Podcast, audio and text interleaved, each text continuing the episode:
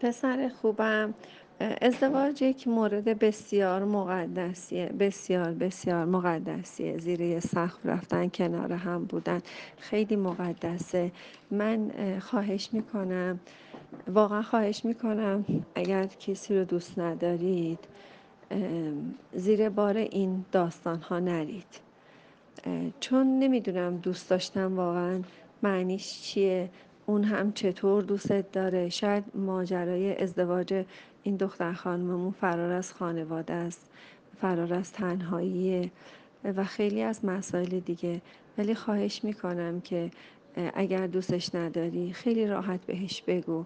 اینکه اون تو رو دوست داره فردا یه ذره این ور اون ور بشه خب مطمئنا نمی‌تونه دوست داشته باشه. اصلا دوست داشتن به تنهایی کافی نیست. برای ازدواج. من نمی‌دونم اصلا جفتتون کار می‌کنین دستتون به دهنتون می‌رسه.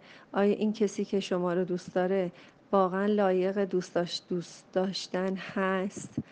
اصلا کسی می‌تونه کسی رو دوست داشته باشه و بخواد باهاش ازدواج کنه که خودش به تنهایی بتونه خرج خودش رو در بیاره.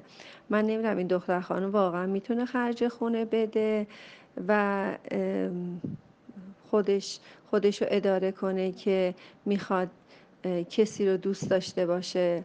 قبل از دوست داشتن کسی اول باید ببینیم می‌تونیم زندگی اداره کنیم که کسی رو دوست داشته باشیم. دوست داشتن خب بچه هم خیلی چیزا دوست دارم منم خیلی چیزا دوست دارم. قرار نیست که همه اون چیزایی که دوست داریم مال ما باشه. من نمی‌دونم من واقعا ازدواج خیلی مقدسه و اینکه از همین الان با ظاهر شخص مشکل داری. خیلی ها هستن که عاشق دخترای سبزه هستن. بذار با کسی ازدواج کنه که دوستش داشته باشه.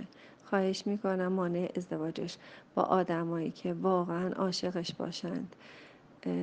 نشو و دوست داشتن زمانی معنی پیدا می‌کنه که دو طرفه باشه.